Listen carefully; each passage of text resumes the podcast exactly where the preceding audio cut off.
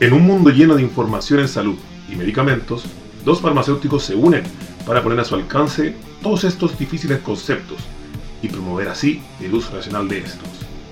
Prepárate, sube el volumen a tu emisor, porque acá llega el podcast de los audio boticarios.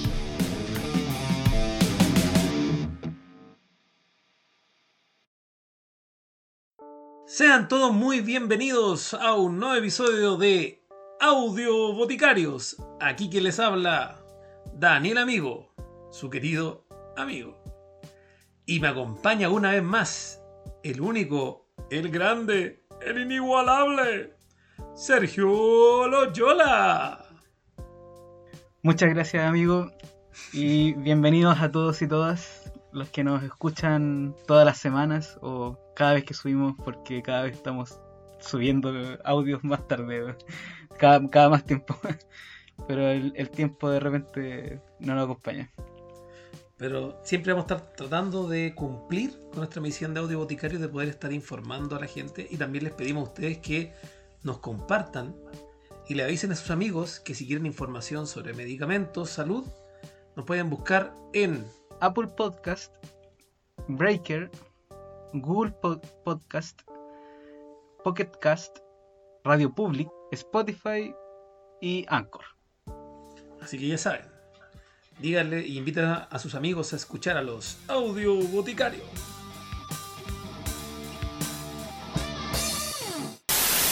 Generalmente no presenta síntomas y suele aparecer después de los 50 años. Así es la hipertensión, la cual produce una elevación de los niveles de presión arterial de forma continua o sostenida. La hipertensión es cada vez más frecuente entre niños y adolescentes. En la mayoría de los casos está vinculada al sobrepeso, la ingesta de comida chatarra y la vida sedentaria. La presión arterial del organismo es el resultado del volumen de sangre que el corazón expulsa con cada latido eh, en, contraposición a las resistencias periféricas de las arterias. Muchos no saben que tienen la hipertensión porque es silenciosa y requiere, ojalá, una pesquisa precoz para evitarla. Bueno, como habrán escuchado, el capítulo de hoy principalmente nos vamos a enfocar en una de las enfermedades del siglo XXI. Nos referimos principalmente a la hipertensión arterial.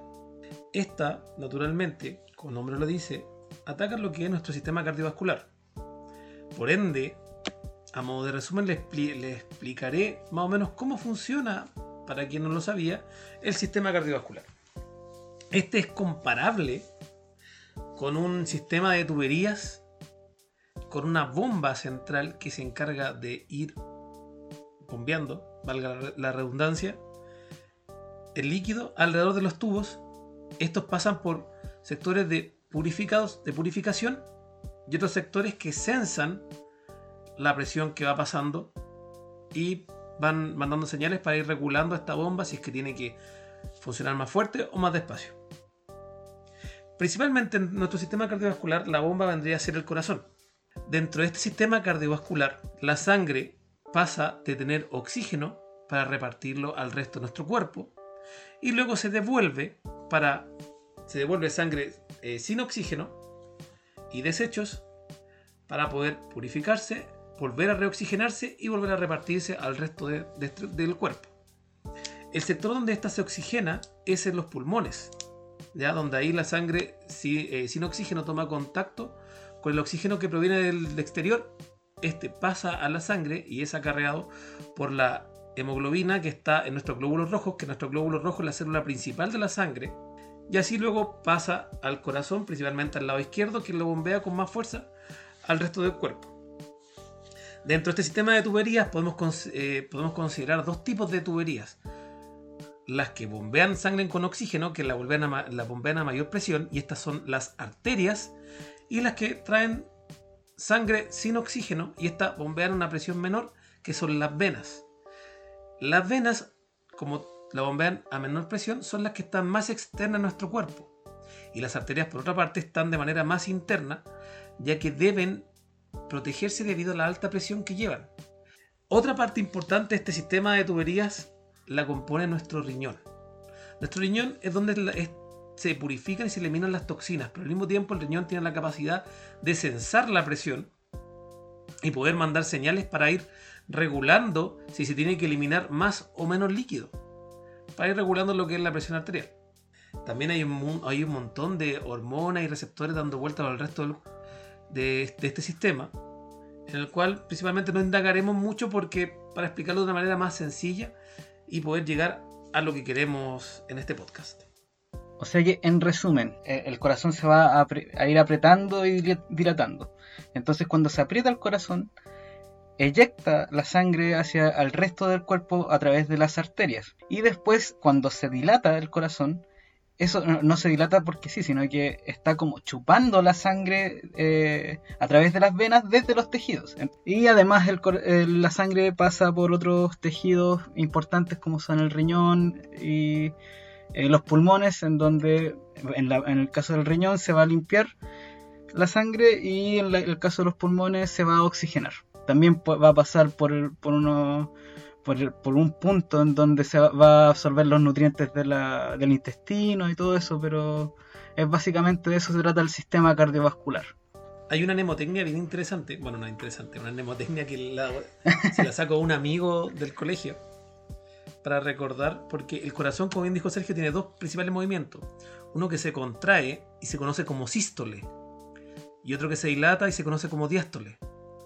La sístole es como cuando aprieta el puño, entonces sístole de sí, sí le voy a pegar. Ese era, me acuerdo que ya, y, y la otra diástole por, por, por, descarte. por descarte. Era buena mnemotecnia. Sístole de sí le voy a pegar. Entonces, ¿Sabes que yo, lo, yo, lo, tomaba así porque sístole suena como apretarse, pues, como sístole. No, pues, y diástole es como. y diástole es como de relajarse, así. Eh, diástole, así. No, y de que se abre, no sé, pues, así yo siempre lo tomé. Pero eso, es una manera, es una manera fácil de recordarla. ¿Por qué? Porque, eh, como lo explicará Sergio más adelante, la presión arterial se mide en dos puntos. La presión sistólica, que es la presión que hay cuando el corazón se aprieta, y la presión diastólica, que es la presión que tiene cuando se dilata.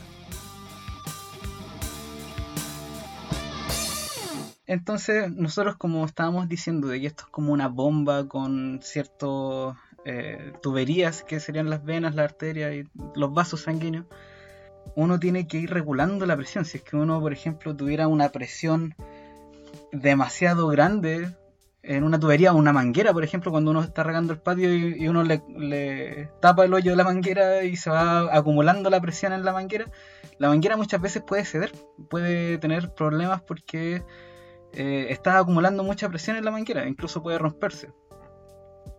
Y el, no pasa nada distinto en el asunto de, los vasos sanguíneos. Los vasos sanguíneos es que hay una presión eh, que sobrepasa los límites, puede causarse un daño dentro del, vaso sanguíneo. Entonces, si es que hay una lesión en el vaso sanguíneo, vamos a estar propiciando que exista eh, alguna rotura en un vaso, lo que puede causar que se forma un coágulo y ese coágulo puede causar algún problema mayor como puede ser un eh, infarto o un accidente cerebrovascular. Ahora, nuestro cuerpo tampoco se va a quedar de, brazos cruzados frente a un asunto de una presión más alta de la que uno debería. Eh, estamos hablando de tejidos biológicos, igual si bien el asunto de las tuberías y la bomba nos sirve para entender de qué se trata el sistema cardiovascular, no tenemos que olvidar que somos sistemas biológicos. Entonces, tenemos maneras de ir regulando esta presión. Tenemos maneras de, eh, ya sean maneras hormonales para señalizar cuándo hay que eh, aumentar la presión o bajar la presión. También tenemos una musculatura, que es la musculatura vascular, que ayuda a soportar esa presión que, que viene de la eyección de la sangre desde el corazón. Pero cuando este aumento en la presión es sostenida en el tiempo, incluso puede ser crónica, inevitablemente se van a causar esos daños en los vasos y las consecuencias que, trae una hipertensión arterial, que es el nombre de la patología al final. Bueno, la hipertensión arterial se da cuando tenemos niveles de presión más altos de lo normal. ¿Cuánto sería lo normal? Se considera como normal presiones sistólicas, o sea, cuando el corazón se contrae, de 140 milímetros de mercurio y presiones diastólicas hasta 90 milímetros de mercurio. Lo que dice la gente, 140 con 90. Anteriormente o antiguamente se tomaba 120 con 80 o como decían los adultos mayores, 12 con 8. Pero son presiones que pueden variar de 120 con 80 a 140 con 90 para considerarse una presión arterial normal. Sobre esta se habla de hipertensión. Y la hipertensión se puede dar en muchos momentos. De hecho, es más, el frío, cuando hace mucho frío, nuestro cuerpo acelera el sistema cardiovascular para repartir la sangre y así que nuestro cuerpo no se enfríe y eso genera una hipertensión que no es patológica, sino que es normal. El mismo hecho de hacer deporte te sube la presión, porque estás en un momento en el que te sobreexige y necesitas que llegue, llegue nutriente al resto de tu cuerpo. Entonces eso genera hipertensión. Igual que tengo, de hecho tengo entendido de que, por ejemplo, no es raro que los deportistas de alto rendimiento tengan una presión más alta de lo normal. Probablemente no llegar a los, a los 140 con 90, que es lo patológico, pero pero eh, normalmente si comparas una persona sana y una persona también sana, pero un deportista olímpico, por ejemplo, eh, probablemente el deportista olímpico tenga la presión un poco más alta. Cuando ya tengo una enfermedad, cuando esta elevación de la presión arterial es sostenida en el tiempo, y eso se puede dar por principalmente dos factores o en dos líneas. Una, que es la secundaria, la voy a nombrar primero. La secundaria, como viene su nombre, es secundaria a otra condición. O sea, yo puedo tener una condición aparte que me esté causando una hipertensión, pero no es que yo tenga de por sí una presión más alta. Por ejemplo, en las personas que tienen una insuficiencia renal, su presión suele tener una, eh, elevación más allá de lo que es normal o sea, más allá de los, 140 con 90. Lo cual no es que sea propio de la persona de esa hipertensión, sino que es secundaria a su condición de eh, una persona con insuficiencia renal. Otro ejemplo, incluso más sencillo para, para graficar una hipertensión secundaria, es con el uso de drogas, como por ejemplo el tabaco. El tabaco produce una elevación de la presión arterial que puede llevar a una hipertensión. Entonces yo no es que yo tenga hipertensión directamente, sino que probablemente sea por el uso del tabaco o por el uso de algún otro medicamento que eh, pueda subir la presión, como son los eh, por ejemplo, los que tienen pseudoefedrina, como el triobal, nastisol, todo eso tienden a tener una ligera elevación de la presión arterial. Ahora, si tú te tomas un medicamento de eso, o estás fumando, o tomas alguna otra cosa, por ejemplo, el café también sube la presión, si no me equivoco, ¿cierto? Sí, el café también sube la presión.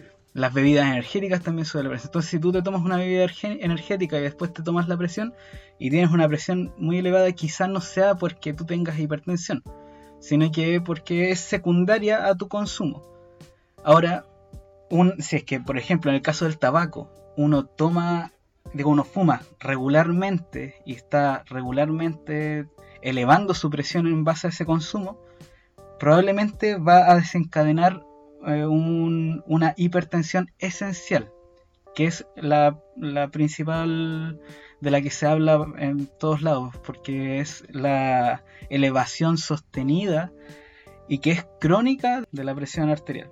Entonces esa es la que eh, independiente, por ejemplo, como yo le estaba diciendo, ya, si es que es, es secundaria a, una, a un problema de salud, si es que es una hipertensión secundaria a insuficiencia renal, si yo llego a tener un control sobre mi enfermedad y tengo a raya mi insuficiencia renal, mi hipertensión, digo, mi, mi, elevación de la presión debería eliminarse, porque si yo no tengo problemas de insuficiencia renal, no voy a tener la hipertensión. Ahora, si yo fumo y por fumar me sube la presión, eso quiere decir que yo no necesito eh, tener ningún tratamiento, solo dejando de fumar probablemente voy a dejar de tener hipertensión. En la hipertensión esencial es cuando ya existe un daño vascular, cuando ya existe un daño en los, en los vasos sanguíneos. Y como, e, y como existe ese daño, la hipertensión arterial es crónica, es para siempre, la verdad es muy difícil. Y tiene que, y, ahí en ese caso solamente se puede controlar mediante, eh, bueno, en primer lugar siempre va a ser muy importante los estilos, el cambio en el estilo de vida. Eh, de hecho es, la base de todo tratamiento, porque tanto la alimentación como la actividad física, como otros comportamientos, pueden o son la base para combatir la hipertensión arterial y toda enfermedad cardiovascular. Y además, muy probablemente voy a necesitar de uno que otro medicamento. Porque, como les digo, ahí ya en una hipertensión esencial crónica, ya existe un daño vascular que tiene que compensarse. Y para la mayoría de las personas ya no, va a ser suficiente solamente con cambios de estilo de vida, sino que se va a tener que recurrir a, recurrir a tratamiento farmacológico. Sin embargo, como les digo, la base es los cambios de estilo de vida. De hecho, los cambios de estilo de vida eh, son más efectivos que un medicamento por sí solo. Pero para prevenir. Sí, bueno, para prevenir y para también para tratar. Si al final los cambios de estilo de vida tienen que ir sí o sí. Hacer un, cambio en la dieta y una, y no es necesario el, concepto así como de hacer ejercicio, sino que de, eh, es solamente necesario el asunto de tener una actividad física adecuada.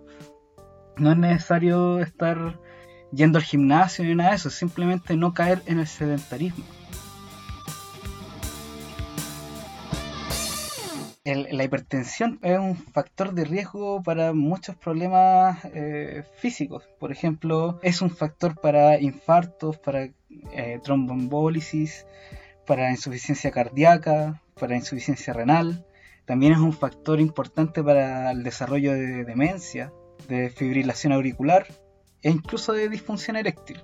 Y como les decíamos, todo esto está dado por distintas conductas por ejemplo, el 33% de los chilenos son fumadores. El 86,7% es sedentario. Y más del 98% de las personas, o sea, prácticamente todos, consumen más de los 5 gramos diarios de sal que está recomendado. Y de hecho el promedio de, consumo de sal en los chilenos es del 9,4 de 9,4 gramos, cuando los recomendados son 5 gramos. O sea, la gran mayoría de nosotros está consumiendo más del doble o, el doble, cerca del doble de lo que deberíamos estar consumiendo de sal.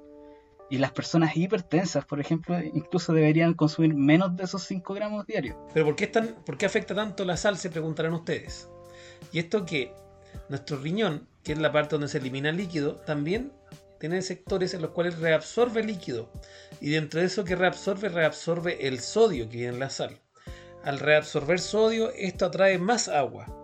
Entonces, ¿qué es lo que sucede? Cuando uno come alimentos altos en sales, este sodio pasa a nuestra sangre y después se va a eliminar por la orina. Pero al ser una cantidad alta, dentro del riñón se reabsorbe ese sodio y ese sodio acá acarrea más agua.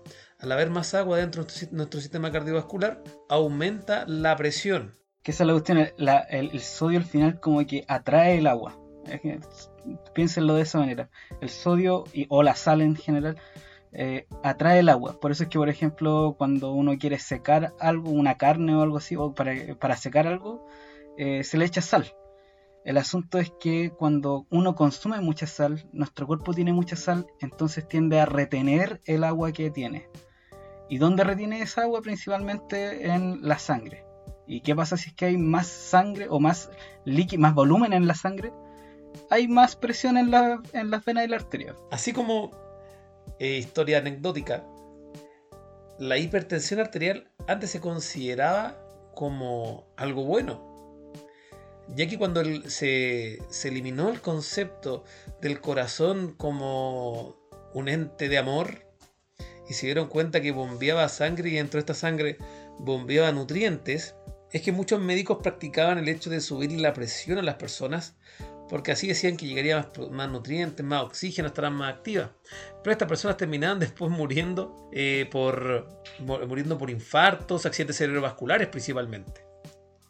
¿Qué es lo que pasaba en ese entonces? Esto fue cerca de los años 20, en donde las aseguradoras empezaron a dar cuenta que mucha gente moría de accidentes cerebrovasculares, mucha gente que tenía contratado los seguros, y esta gente era la que se estaba practicando subirse la presión y estaban desembolsando mucho dinero pagando los seguros de vida.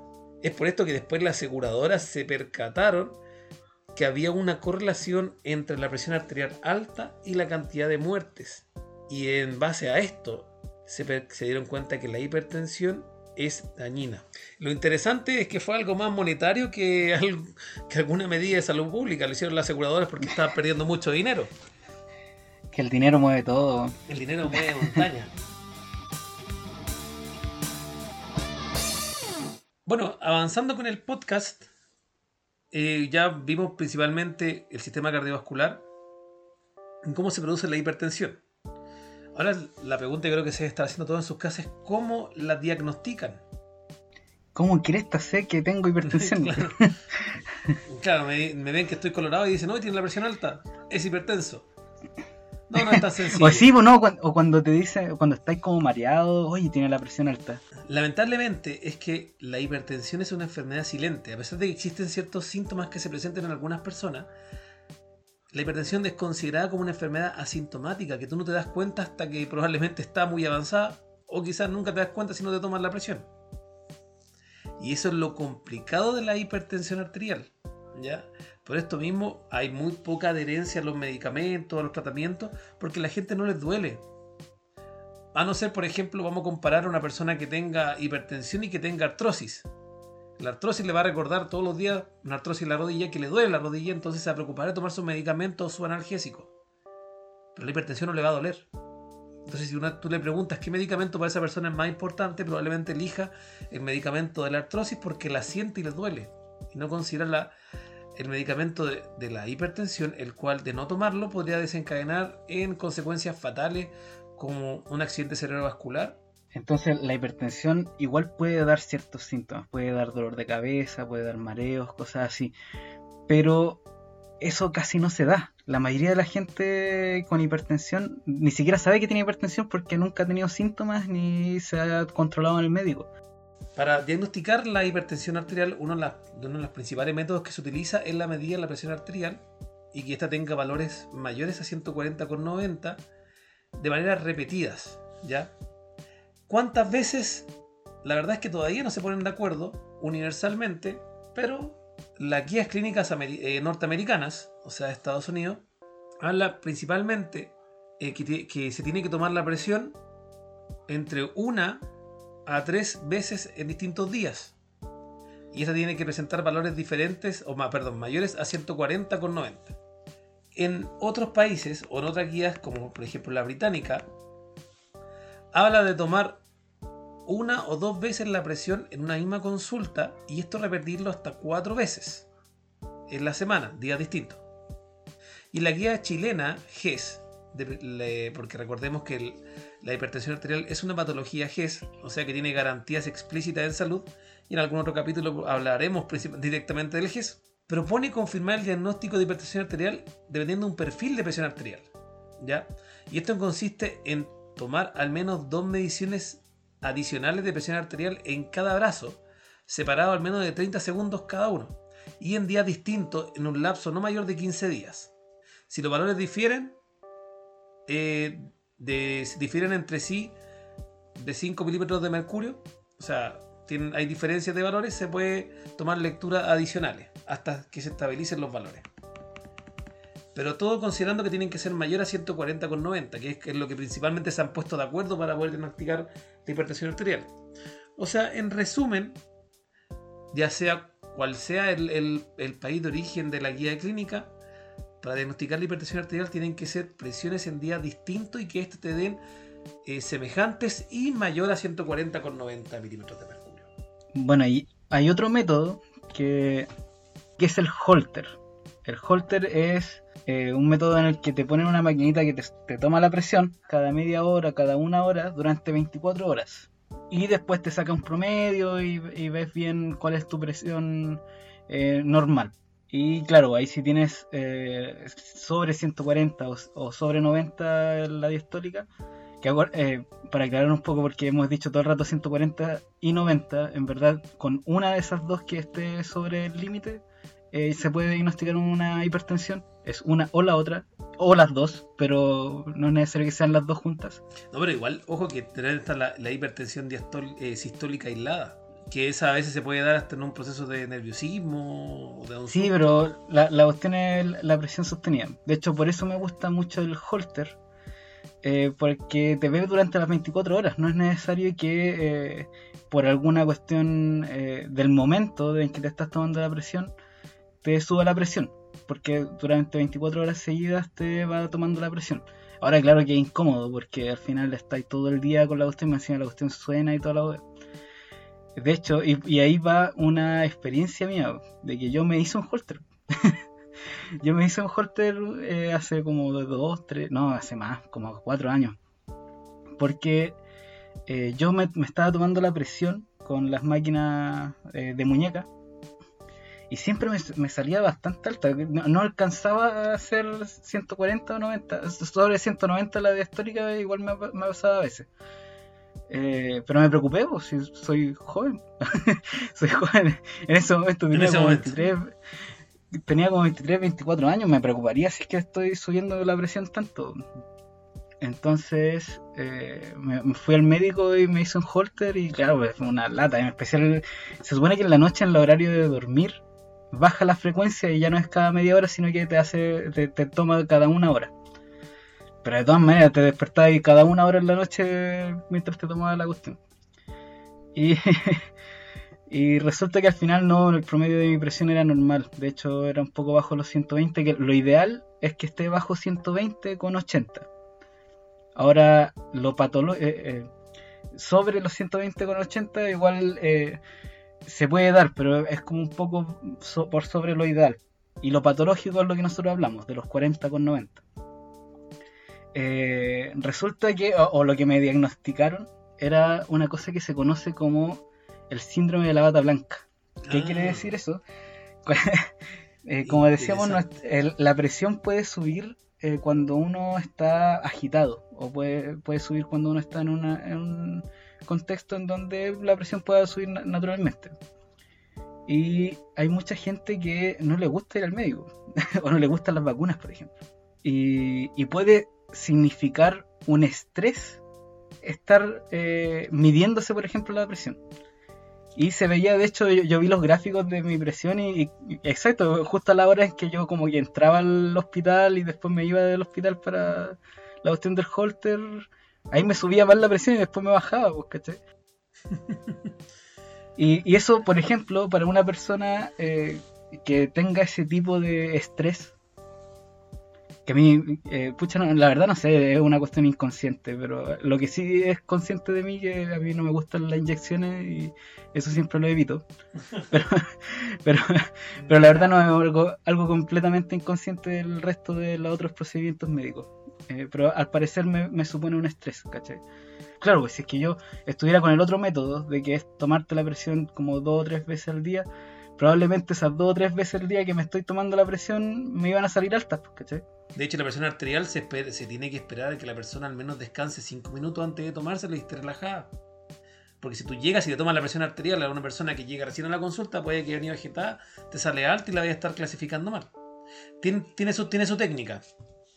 Para los que tengan algún toma de presión en, la casa y se quieren estar midiendo la presión, eh, claro, pues esa es como la indicación, es estar tranquilo, sentarte, poner, eh, ponerte la, el toma presión y después de unos 2 o 3 minutos, o quizás hasta 5 minutos, eh, estando sentado y, entre comillas relajado, porque en todo caso la mayoría de la gente no se toma la presión de hecho cuando está relajada, sino que cuando pasó algo y la gente está como alterada, tómate la presión, tómate la presión. y es, imposible que no te salga alto, pero eh, ahí uno tiene que estar pensando, uno tiene que saber cuál es su presión normal. Una persona hipertensa, por ejemplo, suele tener una presión igual más alta si es hipertensa. Entonces, si una persona que es hipertensa tiene una presión sistólica de 140 siempre, si, si después tiene una presión de 145, 150, ya quizás porque eh, está bajo estrés o está media agitada. Ahora, si tiene sobre 160, ya definitivamente está pasando algo, eh, algo se le está controlando. Pero, oh, pero ahí uno tiene que ir manejándose y por eso uno tiene que conocerse. Para una persona hipertensa es súper importante, encuentro yo, tener un toma presión en la casa. Y conocer su presión arterial. Eh, bueno, entonces, ¿qué, conductas nos pueden llevar directamente a caer en, la, en el abismo de la hipertensión. Principalmente nosotros hablamos de ciertas conductas que alteran directamente la presión arterial y que en su eh, forma como más crónica o en su forma más repetida pueden desencadenar la presentación crónica de la hipertensión.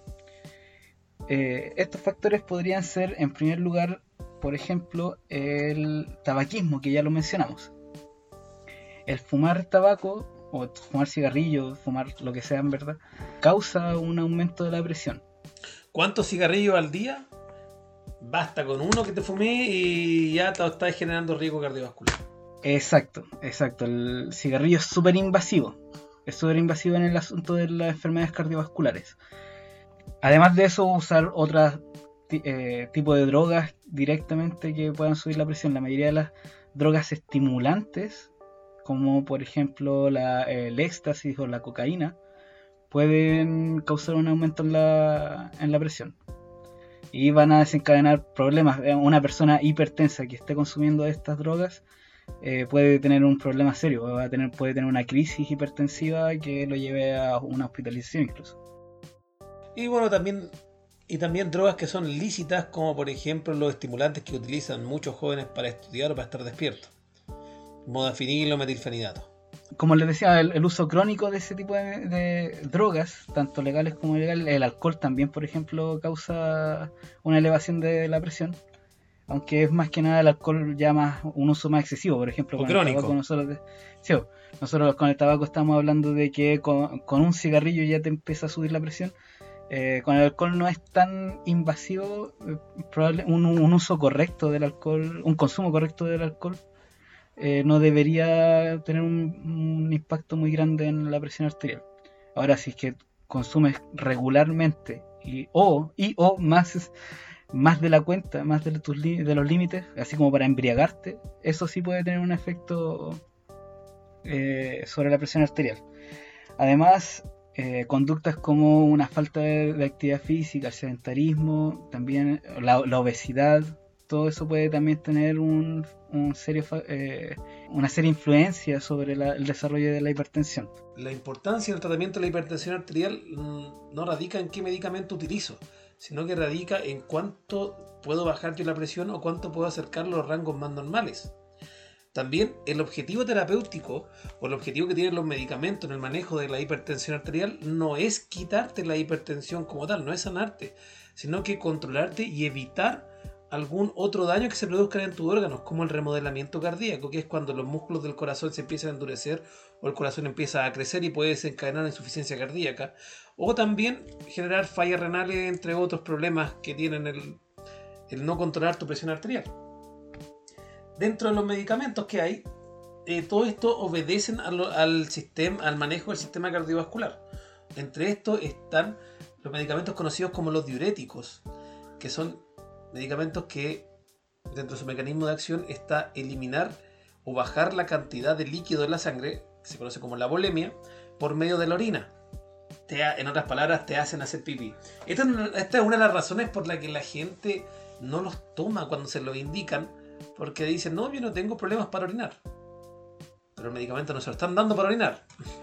Dentro de mi experiencia en atención farmacéutica, los pacientes, cuando le he preguntado por adherencia a los medicamentos y llego a, la hidroclorotiazida, que es uno de los diuréticos más utilizados, me dicen, ah, ese no lo tomo porque no tengo problemas para ir al baño. Y digo, eh, ese no es precisamente para ir al baño. Este, este, medicamento es para controlar lo que es la presión arterial. Otro de los tratamientos que se utilizan principalmente son medicamentos que actúan a nivel hormonal, que serían el famoso enalapril o los sartán. Dentro de los principales eh, o los principales exponentes, pero hay muchos que eh, nacen de ahí, el lisinopril, el valsartán. Estos dos tipos de medicamentos actúan casi de la misma manera. Actúan en, como en una distinta, en una parte diferente de un mismo ciclo. Pero, pero hacen prácticamente lo mismo. La diferencia radica en que los medicamentos como el, el enalapril actúan en una, eh, en una parte en que un efecto secundario muy común es la tos producen una tos seca. Por lo tanto, hay muchas personas que les puede llegar a complicar mucho. Si, no me equivoco, con los adultos mayores y la, eh, la población afrodescendiente son las que son más susceptibles al asunto de la tos seca. Aunque estos medicamentos se prefieren por un asunto de que son más baratos, cuando existe tos seca existe la posibilidad de cambiar a al otro medicamento, que como les digo, lo, eh, del tipo del losartán. Eh, Valsartán, hay, hay varios de, el telmisartán, el, el candesartán. Esa otra familia, como les digo, funciona prácticamente casi igual al, a, los, a los PRIL, pero no causan esa tos seca porque actúan justo en, un poco después. no, es que no, es que no la causen, la causan en menor porcentaje. Ahora bien, esa decisión de cambio tiene que decidirla el médico, no la persona. Ya que si el medicamento te produce una reacción adversa, eso debe ser notificado y después en base a eso el médico valorará el cambio de tratamiento. Nunca tiene que ser por tu cuenta. Eso hay que dejarlo recalcado porque eh, puede que esa tos seca no sea producto del medicamento, si sea producto de alguna otra sensación que esté o algún otro problema de salud que esté ocurriendo en ese momento. Hay otros medicamentos que actúan en lo que llamamos nosotros dentro de este podcast las cañerías, que ayudan a ir expandiendo estas cuando ya con el tiempo, con la edad, se van poniendo más rígidas. Y se conocen como los antagonistas de canales de calcio. Y entre estos, sus mayores exponentes está el amlodipino el, y el nitrendipino, entre otros. También, eh, también existen otros que actúan directamente en la bomba, que vendrían siendo eh, medicamentos que disminuyen la, velocidad y aumentan la contracción ya para generar un mejor llenado y que este se vacíe de mejor manera. Entre otros, aquí están los que se conocen como beta bloqueadores, y, está el atenolol y el propanolol, que también actúan a nivel de los vasos sanguíneos. Más allá de que los quieran aprender o los conozcan, es que sepan que existen diferentes mecanismos de controlar lo que es la presión arterial. Y a veces, eh, de repente, puede requerir tomar más de un medicamento para la hipertensión pero eso no requiere, o sea, no significa de que le están dando medicamentos de más, sino que están atacando diversos puntos de, esta bomba gigante que es el, sistema cardiovascular. Cosas que no podrían pasar serían que medicamentos que tienen el mismo camino, por ejemplo, eh, se lo estén dando juntos. Como nosotros les decíamos, eh, el enalapril puede ser de la misma familia y actúa de la misma manera que el captopril no, no, deberían darles crónicamente esos dos medicamentos juntos porque son de la misma familia, actúan de la misma manera. O peor aún, medicamentos que actúan de manera parecida, como el lanapril y el losartán. Eso no se puede Exacto, eso y eso es mucho más eh, puede ser más probable que le pase a alguien porque ahí ya no se llaman de la misma manera, pero como les decíamos, tienen una forma de actuar muy parecida. O que les dieran eh, distintos tipos de. Eh, beta bloqueadores, por ejemplo. Beta bloqueadores, claro, como el propanolol y, el y el atenolol, que se lo tiran juntos. eso es lo que no, no, debería poder pasar. Ahora, no, le estamos diciendo que dejen de tomarlo si es que les pasa eso, no, pero tienen que, si, si, es que llegase a pasar algo así que es muy raro, sería muy raro porque en verdad es muy básico, pero eh, si llegase a pasarles algo de ese tipo, eh, siempre van a poder preguntarle el asunto al, farmacéutico, en primer lugar, porque ya que el médico, el que les prescribió eso, probablemente no, no, tengan la confianza para decirle directamente al médico que se equivocó, pero pueden consultarlo con, un con su farmacéutico y si es que el farmacéutico ve su caso y, efectivamente hay una mala utilización del tratamiento, eh, podrían ir a reclamar o algo así. La, idea es que eh, reconozcan las terapias, cualquier efecto adverso siempre lo avisen, ya sea al farmacéutico, al médico, a quien tenga más cerca. Y bueno, como dijo Sergio, de repente no está la confianza con el médico, pero tienen que saber tenerla. Y si no la tienen con ese médico, búsquense otro médico con el que tengan más confianza.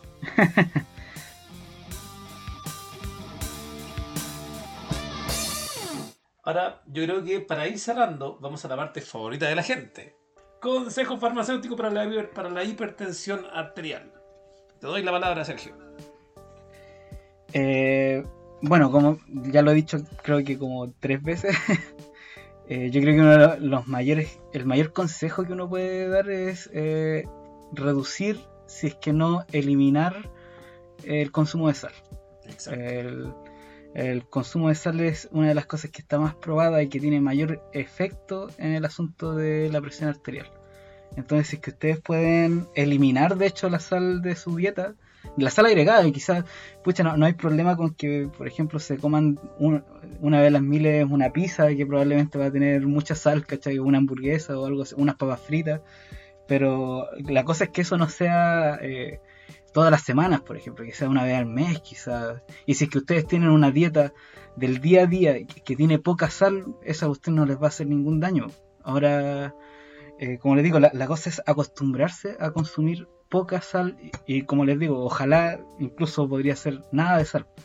Nada, ojalá no, nada de sal ni modificada tampoco. O sea, hay mucha sal eh, que se venden como casi como dietéticas, que en verdad la sal no, debería ser así como para reducir en calorías, por ejemplo, no, ten- no tiene sentido.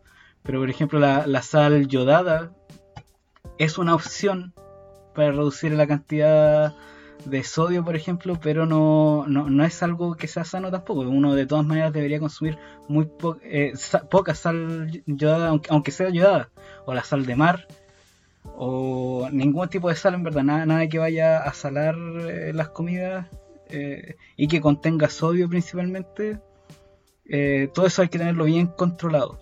La idea es disminuir la sal, como dijo Sergio, y una de las recomendaciones que da la Organización Mundial de la Salud es retirar el salero de la mesa. Porque de repente uno innatamente toma el salero y empieza a echar a las comidas. Elimina el salero de tu mesa y solito te, te vas a empezar a acostumbrar. Cuesta un poco. Yo, por ejemplo, empecé a comer mucha la ensalada sin sal. Al principio costó, pero después te acostumbras y te das cuenta y le encuentras otro sabor a las cosas que de hecho es más rico. No, exacto, sí, la cuestión de la sal es una cuestión eh, Es costumbre. que se va, que sí, pues es una cuestión que se va acostumbrando uno. Eh, yo, yo cuando empecé, a- yo creo que la primera cuestión que dejé de comer con sal era la palta. Uy, la Pero parte es que la palta-. Y, y la- es que la palta tiene mucho sabor por sí misma, pues, ¿cachai? Hay gente que hasta le echa aceite a la palta, pero la palta está llena de aceite, pues, ¿cachai? y, y- aunque en verdad el, el aceite de oliva igual le da un toque a la, a la palta, pero no, importa. No, desviemos La- del tema. la- la idea No le la es- aceite. es que, por ejemplo, cosas así que tienen mucho sabor por sí mismos, uno no debe, no, no, no debería, ¿por qué echarle sal a los huevos, por ejemplo? Yo no le echo sal a los huevos cuando me hago un huevo frito. Y porque el huevo tiene su sabor, pues. Bueno, mira, nosotros no somos personalmente, la gente que quizás nos conocen sabrá que no somos lo- Sí, el no. ejemplo de, de- de sanidad, pero, pero uno tiene que conocer sus riesgos. Por ejemplo, yo dejé de comer sal en Sí. muchas de las comidas normales, de hecho ya no aliño muchas la ensalada y los tomates, mi mamá se enoja, pero ni los tomates ni la palta. De hecho, con, con, mi, con, mi, con mi polola tampoco, los dos estamos en la parte de que no aliñamos la ensalada. A menos que lleve limón. Ese es el asunto, es que no es que estemos muy bien físicamente, pero, pero, pero son cambios para nosotros que no, no somos eh, exactamente uno fitness.